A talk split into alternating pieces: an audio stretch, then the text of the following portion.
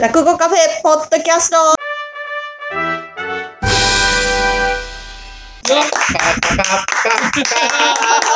詳しいですね。さあ、ここで私がいつも三風師匠も聞いているとか、桂三風でおなじみのとか、僕らで言ったりするじゃないですか。その理由はですね、三風師匠の年賀状に、ポッドキャスト聞いてますよ、面白いよって書いてくれたので、うわマジかと思って喜んで言ってたんですけど、桂三風師匠でございます。いやいやいやいやいやいやいや、うん師匠は、え、入門もう来年で40年です40年。よ。ねえ。よくちゃんの40年の人調べてそこで東京だと誰東京だと誰？誰ですかね？関西だとさっきおっしゃってましたけど、関西は米沢米広、順平公平、達平ね、白書、うんで、染地、文章、仁章君ね、いてますね。たくさんいらっしゃいますけれども、東京だとどうだった？80年。80年のあの、ちょっとバブルの前で浮き足立ってて、めちゃめちゃええともう日本中が誰も落語聞いてない時です。うんだから僕も全然楽なんかしなかったよね。あの頃はね。ね。携帯ない時代やから、電話かかってくるんですよ夕方になったら「おいどこどこ飲みに行くぞ」言うてね、うん。えー社長さんが言うてきて、うん。これそれ新地屋どっかで飲みについていったら、もうそこで祝儀がバーンバーン切ってもらえてね、すごいですね。そうそう。ほんで帰りまたタクシー代言うてまた1万円とか言もうな、職業なんだかよくわかんない。わからないわからないカラオケの司会してたらそれでお金もらえたりとかねああ。うんそんなんでしたね。昔はね、だからよく東京の方も言ってらっしゃるのは、ええ。昔はカラオケ大会とかね、うん。ああいうところで司会で呼ばれたんですよ、落語が。今はねね、今はコンパニオンとか、モノマネ芸人さんとかがどうも人気あって、そうそうあんまり落語家の職種じゃなねえ。くそれはやっぱり女の子で綺麗でね、喋るのうまい方がいいわ、それは。うん感じですけど、あったんですね。あったんですよね。で、だからストリップショーの司会とかもあったしね。あ、やりましたが。いろんなことやってました。でも、もしかしてこれ最後の世代かもしれないです多分最後だよね。ですよね落語をして収入を得たいう記憶がないですね。本当になんか勉強会とかでね、呼んでもって行ってっていうのはあるけども、でうちの一門、まあ三子一門はあんまりお囃子をしなかったんでね。うんうんうんうんだから、大体あれですよね、師匠もそうだけども、早いうちにマスコミに出る人が多かったそうですね。あんまりうん下座のことなんか意識になかったもんですから。なるほど。そんなのきちんと太鼓叩いたりとか、笛吹けたりすると、またそれはそれで仕事があったんでしょうけどあるあるある何にもせんでも、もうそ夜どっかに社長についていったら金儲けできるわ、思ったら、もう、そんな練習せえへんかったから。なるほどはい。いや、一方ではすごい汗のにじむような稽古をね、太鼓とかええやられて、ね米朝師匠のとこなんかも厳しくもすごい厳しいね。だから落語の稽古なんかでも、うちの師匠はそんなにあの厳しく言わない人だったから、逆に僕は自分で作ったのをこう聞いてもらったりとか、あの独演会の前でやって聞いてもらったりとかして、なるほどね。それで手直ししてもらうって、そういう感じやったんですね。そうなんですね。妹ちゃんどうだった同期は？歌武蔵師匠おう元力士の。はいそれから何年入門84年5月にあじゃあ、ちょっとしたぐらいですかね。あそうやね。3月で入門やからね。一緒じゃないですか、それ。ほぼ一緒だ。談春師匠ああ、談春師匠ね。だから、なんか少ないよね、入ってる人が。意外よ。ああそうでも世の中で浮かれてるから、落語とか本当みんな聞いてなかったですもん。なんであの世代は大阪多いんやろね。だからもう本当になんか10人おるけども、なんでやったんやろね。まあちょっとこう、関西では、あの、落ち研のブームがありましたですね。うんうんうんえープロポーズ大作戦やとか、ラブアタックとかね。やってた、やってた。ええで、そんなんで、何々大学落語研究会出身とか言ってね。関西は、僕、あの番組見て初めて気がついたんですけど、1年生とか2年生って言わないで、2回生ってね。そうそうそうそう。あれ、東京絶対言わないのえ、そうなん？東京絶対言わないです。東京は1年生、2年生ですよね。ああ、そうだ1回戦、2回戦、そう3回戦。関西は関西学院大学3回生って言ってるの聞いて、3回生って言うんだと思ったよね。あそうあの、ええラブアタとかね。うんなんかあの、ノック先生とかいい加減な司会やってたやつかね。途中で一回、これ何の番組やったっけ？って言ってるの見たことあるけど、あれボケちゃうな。ああれガチやな。だから、ああいう番組に出たくって、で、大学の落ち研入ったんですけどね。でも、僕行ってたんは、京都学園っていうとこで、うんそういう芸能活動はせんといてくれって言われてたんですよ。あ、結構真面目な。真面目に、うん、アホなくせに真面目なんでね。で、これで、それではあかんやろ、言って、で、まあ、お願いして、テレビ出してほしいって言って、うんじゃあ、何出る？んや。で、三種と四尺っていう番組が夜あったんですよ、関西ローカルでね。で、その番組に出たら、三種と四尺と仲良くなれるに違うかなと思ってね。ワンチャンあるな、これ。うんうんうん。で、それでオーディションを受けたんですよ。うんまあまあ、うまいこと通って、うん当時はもう四尺師匠大好きやったから、うん、あれ？あれ？それで、志役師匠と仲良くなれると思ってね、いたら、志役師匠はもう1本目と2本目の間、休憩があったらね、ずーっと楽屋でネタ食ってるんですよ。なるほど、真面目なんだな。そうなんです。これで、うちの師匠は、1本目と2本目の間に、次、君落ちけんやろ。こんなんこう、こういう風に僕は振るから、こういう風に言うたら受けるから、ここでまた突っ込んであげるから、ね、これで一遍やってみようか、とか言ってね、笑いのパターンを教えてくれるんですよ。三師匠は、どっちかというとプロデューサーさんですよ。集めて、すごいもう一気にどういうふうにやるかっていうのを、流れとあれで、行くと100%受けるんですよ。そうなんですすごい人でした。すごいですね。テレビ局にいたらテレビ局でものすごい敏腕プロデューサーだったろうな、なんてうんことをおっしゃってましたね。だっていろんなゲームね、た叩いてかぶってじゃんけんポンとかね。三師匠だもんね。そうだね作ったの。そうえヘルメットと、はいはいはいピコピコハンマーと、はいはいはい叩いてかぶって、あれ、三師匠が作ったんだね。そうそうそうそうそう触って触ってなんでしょうとかね。そうそうそうそう。こう、こういうなんか。そう、外からえーメママスキングしたやつに触って、はいはいはいカメでギャーみたいな、うん。こんにゃく入ってるえの。あれ全部三師匠。すごい。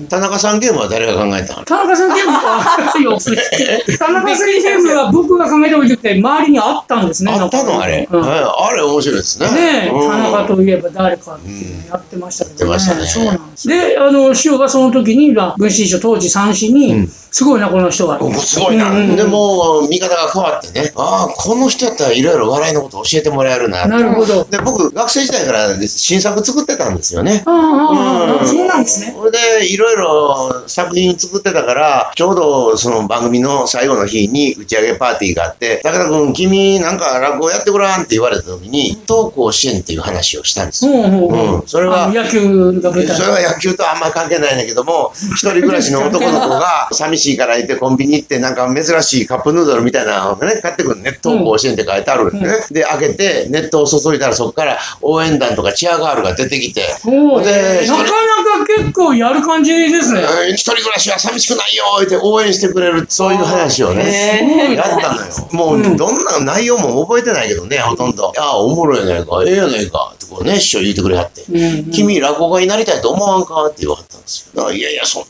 落語家なんて、とてもだ、でもね、師匠、ちょっとこれ記念にサインだけお願いしますわ。もうそんな落語家なんか夢みたいな話ですから、そんな言ってんのに、私の力では。夢から始まる桂さんして書いてくれたんですよ。夢みたいな話言わんといてくださいよ。言うてんのに夢から始まると書かれた日には、これは三子がスカウトしてると思うじゃないですか。うん。ねお前向いてるぞ。うん始めろや。同じ、その、三子と主役という番組に出てた、共演してる他のアマチュアの方もね、あれ、三子さんが呼んではんねんで。いや、まあ、今入門せんのどうすんねんな、ね。言われてねこの状況で、うん行かなあかんやろ。あかんやろうんまあ、あ入門をお願いに行ったんですよね。へこれで入門して、カバン持ちでずーっといろんな番組ついていってる時に、師匠がサインしてるのを見てね、誰にでも夢から始まる、夢から始まる。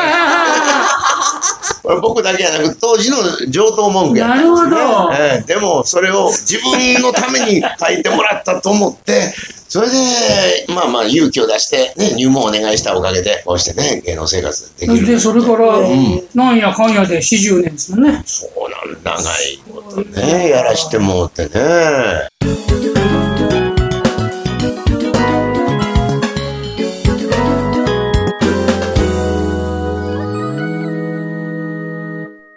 なんか変わったとこでやったとかありますか？あのね。ススナックのカウンターとか。そんなんはもう誰でもやってるけどね。おそらくね、うん。まあ東西の話家で僕だけやというのはね、うん。お葬式で落語してる。えはい。絶対ダメなやつじゃないですか、それ。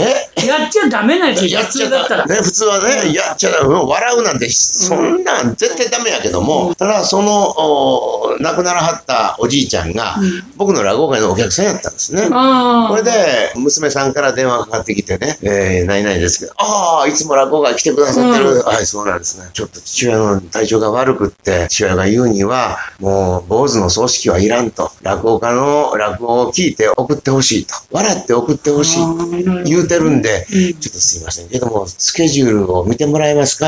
父親の危ないのが、おそらく10月の9、10、11というふうにお医者さんは言うてるんですけど、言うたら、ほな、僕スケジュール、あ、空いてますよ。ちょっと押さえといてもらえますか？言ってね、言われて。それで、すごいな、それ。おい、それは8月の末ぐらいやったんかな。9月が過ぎて10月に入ってもね、連絡ないんですよ。まだ、まだ生き延びれるかと。かと言うて、どうなってますって聞かなきゃいけない。既得ですか？聞けないですよ聞けね。ないでしょ？だから言葉選んでね、スケジュールは一応開けておりますけども、お元気なさってますか？言うて、言うたら、おかげさんでちょっと生き延びてるんですけども、でもお医者さんが言うには、10月の17、18、19ぐらいが危ないみたいなんですとか言うわけね。ああ、ちょっと待ってくださいよ。ごめんなさい、すいません。もう17、18は仕事入ってますわ。19なら入ってますけどね。言うたら、ああ、じゃあ19にします。できるんかいな。すごいな。できるでも、ある意味、置いとくっていう手もありますからね。ああ、まあまあまあ、ね。変にいなくなったら、あのお葬式まで間があるお葬式ってあるよね。ありますな。ね、田舎が例えば北海道の人で全員来るのにすぐなんか来れないから。何日間か後にやる。ほいで、まあ、うまいこと、その、18日に亡くならはって、うまいこと。まあ、うまいことですよね。で、19日の日に、うんじゃあお願いします、いうことうん。になってね。うん。で、僕は、その時に何をしようかなと思ったんやけど、地獄罰刑しようと。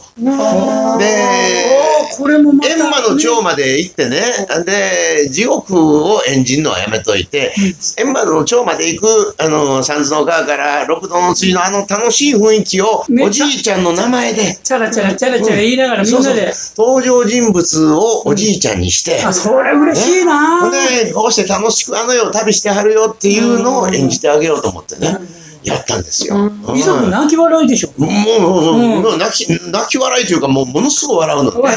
というのは、泣いてねえないわゆる、その、笑って送ってほしいって言われてるから、なるほどとにかく笑わなあかん思ってね、みんな笑ってくれるんですけどね。まあでもね、地獄ばっけなんてちょうどいい話ですよね。ちょうどいいでしょあれもなんかほら、あの世なんてそんなにみんな考えてるような、うんなんかあんなものじゃなくて賑やかなもんだよ。なんかそういうね、そういうね。怖くないよっていう感じの落語ですもんね。当日行ったらね、ものすごい、なんか、エジプトの国王が入ってるような棺が置いてあるんですよ。こ れものすごい絵描いたんねんね。うんこれ、これ何なんですか、うんいや、実はうちの息子がアーティストで、おじいちゃんを楽しく送ってあげたいと思って、昨日一晩かけて絵描いたんです。すすごい綺麗なんですよ。へー棺がね。ええすごいなで、こう目の前に本置いてあって、じゃあちょっと開けますねってパッと開けて、おじいちゃんいてるよね。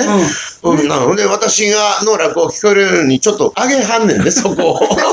斜めにこう上げはる。頭ちょっと、ちょっと頭出しそうな感じうん首が、あの一石ごとこう、ピュッと上げはんねんね。なるほど。うんそこへ向かって落語すんねんね。で、まあ、親族の方、遺族の方、周りにいらっしゃって、うん、で、地獄化けやったら、これがまた、ちょっとしたことで、ドーン、ドーンと、まあ、よう笑ってくれるのよ、ありがたいことにね。で、まあ、これは良かったなと思ったんやけど、困ったのは、その葬儀会館の2階もお葬式やってたんですよ。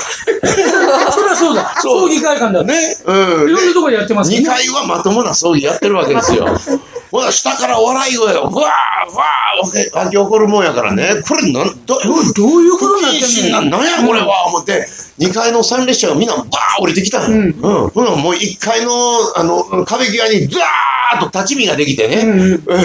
落語やっとる。いや、落語やっとるわなで、ねえその人たちにも聞いちゃってて。うん聞いちゃったよ。だから、葬儀会館で立ち見を出したっていうダーンダーンと。うん、もうこれはおそらくね、東西の落語家で他にはおらんのちゃうかいや、それはちょっと聞いたことないですね。そうでしょ？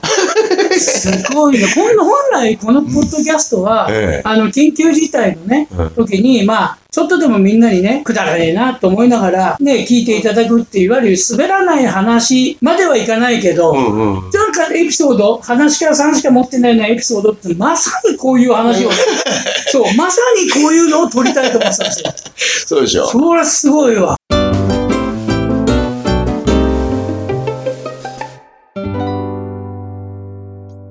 まあ他にはね、あの、結婚式の司会を僕実はうん500組ぐらいしてるんですよ。あ、過去に。また見た目がピピュッとして、シいや、シュッとしてない。まあ、若い時はまあ、もうちょっとシュッとしててんけども、なんか、なんかホスト系って言われてた。内海栄華さんに。着てる服がホスト系なんや。ホスト系やで。桂三風はホスト系や気をつけな。いやいや、これで、ね、えー玉姫店って関西で大手のね。ああ、有名ですね。あります。こっちにもあります。専属司会やってたんですよ。ううんんうんだから、もう、あの、1日2件3件やるような時もあったぐらい、へえもう一番玉姫店が忙しい時の司会者やったから、うんうんうん500組やってるんですよね。自慢は500組中1組もうちら別れますって言うてきたことおーすごいな。ええまあ言うてこないと思うけどね。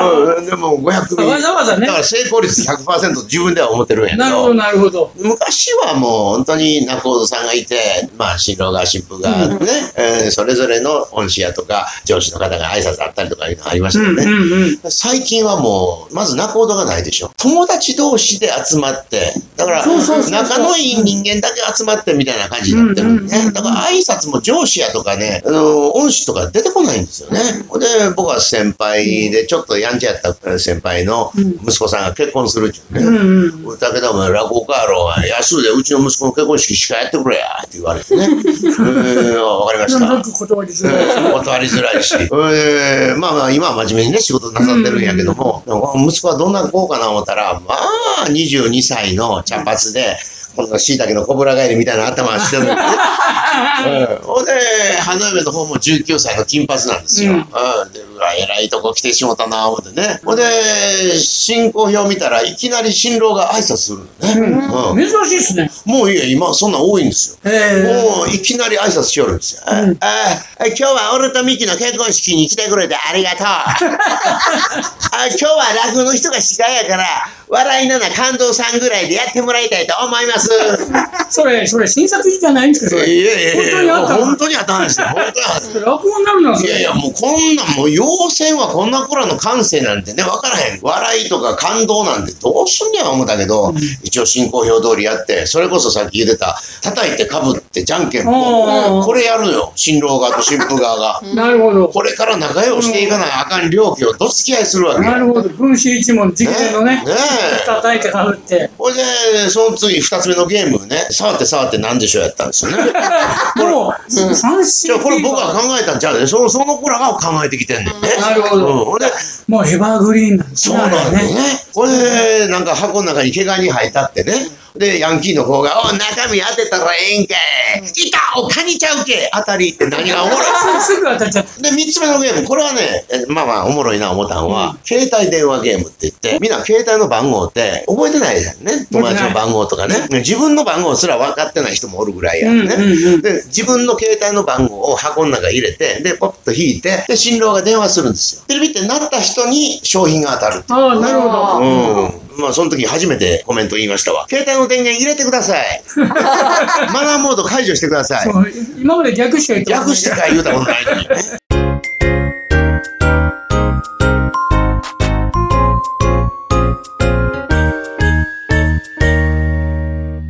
おおはようございます。桂三風師匠が。あ三風と申しますええあどうもこのポッドキャスト撮ってありますけど。失礼しました。ええ、ちらっとだけお願いします。金限定和玉でございます。よろしくお願いします。いやいやいいや、やいや。ポッドキャストではよく聞いております。はい。すごくポッドキャスト聞いてくださって。えめちゃめちゃ聞いてるんですよ。ありがとうございます。ええいやいやいや今日、ショップで公演されたんですか？いや、えっ、とね、今度来るので、今日は違うところで仕事だった。今日は千葉で仕事があって、大阪へ帰るまではちょっと新幹線時間あるから、じゃあここで今度やるチラシをこう届けてください。いやー、無駄がないですね。うん。素晴らしい。そういうことでした。いやいやいやそうなんお帰りになるんですかもう、あの、7時の新幹線で帰りますけど。いやどうもお疲れ様でございます。なんやったら寄って帰りましょうか。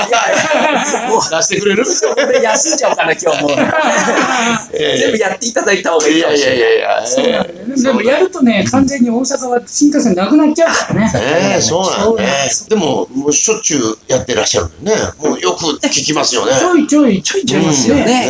ええうん青木さんのね、うん。まあ何でもないんですけど、まあ、まあ、まあ、ちゃんとね、なんかこう言おうとして言えないのがいつものパターン。大阪にはあんまり来られません？そう、ここのとこ行ってないですね。あそうですかコロナ以来行ってないです。そうなんですよ。僕もね、ここへ寄せてもらうのは、コロナからは初めてなんですよ。次10月にやるんですけども。うん。ちょうど落語からができてしばらくはちょいちょい出てくる。ああ、そうですか。そうなんですねいや、あの、お写真よりずっといい男ですね。何を言ってんのああのおお写真ってどんな写真見てはる映画師匠がうん3分はホストやで。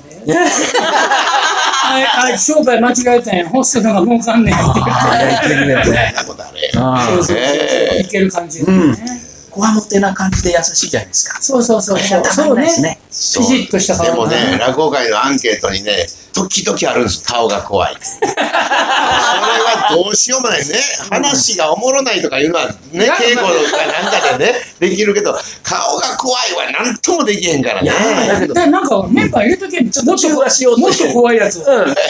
詰めようとしてますね。そうそうそう 怖くできないですからね、逆に。そうそうなんだよね。怖い人っていうのはニコって笑うと、倍ぐらいのあの好感度がありキュンますとしちゃったりするんですよ。そうそうそうそうええ。普段から怖くなくてニヤニヤしてるやつは、シュッとしても、なんだお前って言われるよね。できないんだよ、怖い感じが。そうなんうんそれはやっぱうん、一つの才能ですよね。そうですよ。才能かいな。いや、本当で泥棒とかが出てきて、うん、金出せって言っても全然怖くないの。全員間抜けな泥棒になっちゃうんですよね。そうそうそう親分も間抜けなんだ、これってみんないうね。みんな前に。僕の振り込め詐欺の話なんかはね、もう凄みがあってって言われてはいそうですよやっぱそうでないと。うん。もう振り込めっていう話は本当にもう20振り込めね。年近くやってるけども、振り込めね。本当にやってんじゃないかしら。い妙にリアルだけど。うん。リアルなんですよ。やいや、そのやかっこいいですよ。えーありがとうございます。れですもん。新作落語を作り続けて、今何席ぐらいですか？それこそね、さっきの結婚式とかでね、新郎新婦の話なんかも作ってるし、うん。で、どっかの町の、あのまあ、あエピソードを落語にしたり、今日行ってきたのは、佐原市なんかは、大河への道の舞台になってるとこですよね。ああ、あの、篠介師匠ね。ね、伊能忠敬の出身地やね。まあでもそういうふうないろんな町のあの落語も作ったりなんかしてるから、でもそれってね、一回こっきりしかかけられへんですよね。ああね。ねえだから、常時かけられるような作品は100本ぐらいですけどね。そうですか。いや、でもね、講談師ですごい人いますよ。全然誰だか分からない人の話してる。大していい話でもない。でも、すごい闘病が苦しいみたいな話。なんだろうなと思ったら、どっかの会社の会長の50年記念かなんかのやつをさらってったの、落語。ここで？ここで、それポカーンとしてる。すごいな。方はね、やりますよね。やるやる。なるほどね。個人でね、ちょっと作ってくださいよなんて言われるとねカフェでさらうって度胸ありますね。度胸ありますね。あの、落語もやっぱりさらいたいじゃないですか。ね、いろんなところでね。うんだけどなかなかそういうもんに当てて書いたのはなかなかさらう場所もないし、それはさらえないですね。うん稽古と人前でやるってやっぱ全然、全然違いますね。あー違いますけどうんもう僕らの場合は、いわゆる書いてる時に覚えてるから、うんうんうんだから、あの、古典をおネタ下ろしするのと違って、さらえるっていうか、それはものすごく楽ですね。古典をネタ下ろしする時ってもうすごく勇気いるけどね、僕らはもう書いてる時にほとんど頭に入ってるから、うんあんまり関係ないですね。どっかでさらえとかないかんなとか言うんじゃなくても、その町行ってすぐにやったりとか、新郎新婦の前ですぐにやったりとかいうのはもじゃあもう一言一句決めてるわけでなく、う、うんもうそうそうそう。はそうだそうだよ。三題噺みたいになんだかふわっとこんなのがあるのかなと思って、ねええあとはもうそこでバッと形にしていく。い。うん。でも一応、あの、台本は書くんですよ、僕は。まあ、ノートにダーッと書き出して、打ち込んでいくんですけどね。打ち込んでる間に覚えちゃうというか。なるほど。うん。なんかやってることは結構アート寄りなんだよね。そういう感じしなんかますね。作っていって、うん。それでいろんなものをはめ込んで、最終的にはっていう、だからなんていうの即興芸術みたいな、ジャズでみんなで合わせてるうちに一曲できたとか、あー。なんかそんなん好きでね、えーフリーのトークで、えーまあ、ひな壇に並べられて、なんか喋れ言うのはちょっと苦手だけども、うんうんうん。だからただ、三大話なんかは結構好きな方ですね。あそうだ。それからトークでも、うん。テーマを完全にもらってるとかね、そうですね。そうすると、まあ、頭の中で5そうです分ぐらいで作りやすい。ね。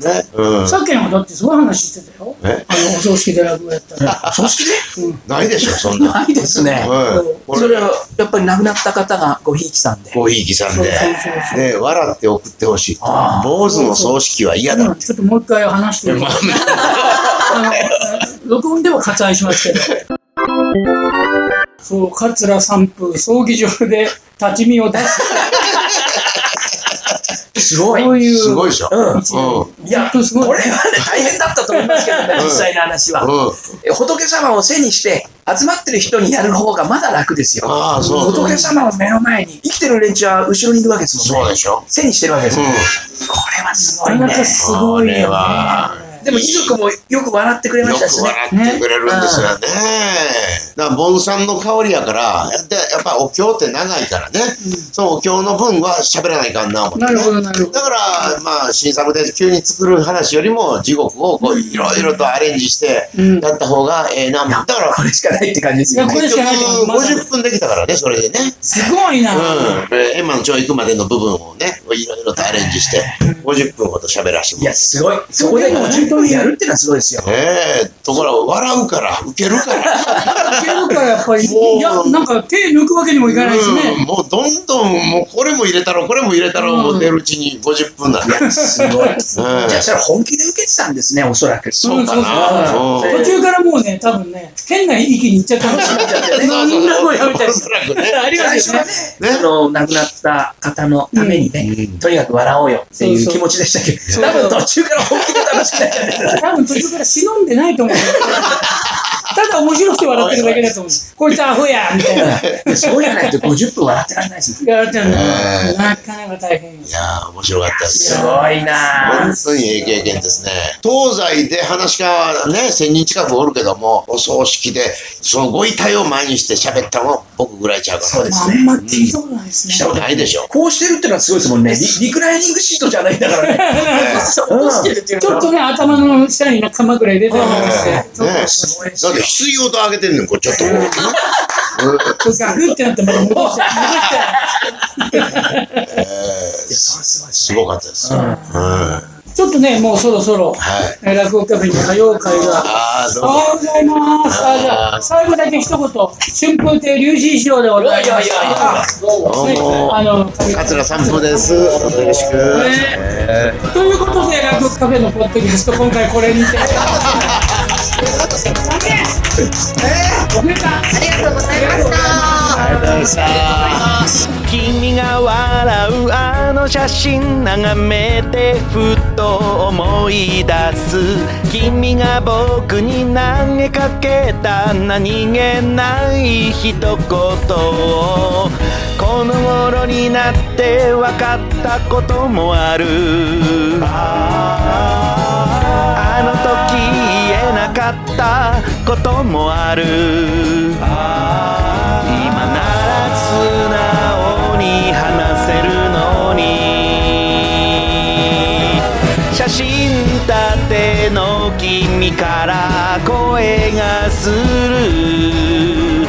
頑張れ頑張れって声がする。人じゃないそばにいるどんな夜にも朝が来る心配なんかいらないよ。くよくよするよね。あなたは。とても優しい人だから。あなたにしか歩けない道がある。その先にあなたを待ってる人がいる。私はいつだって信じてる。柔らかな光を背に浴びて少しだけ涙を拭ったら歩き出すよ一人じゃない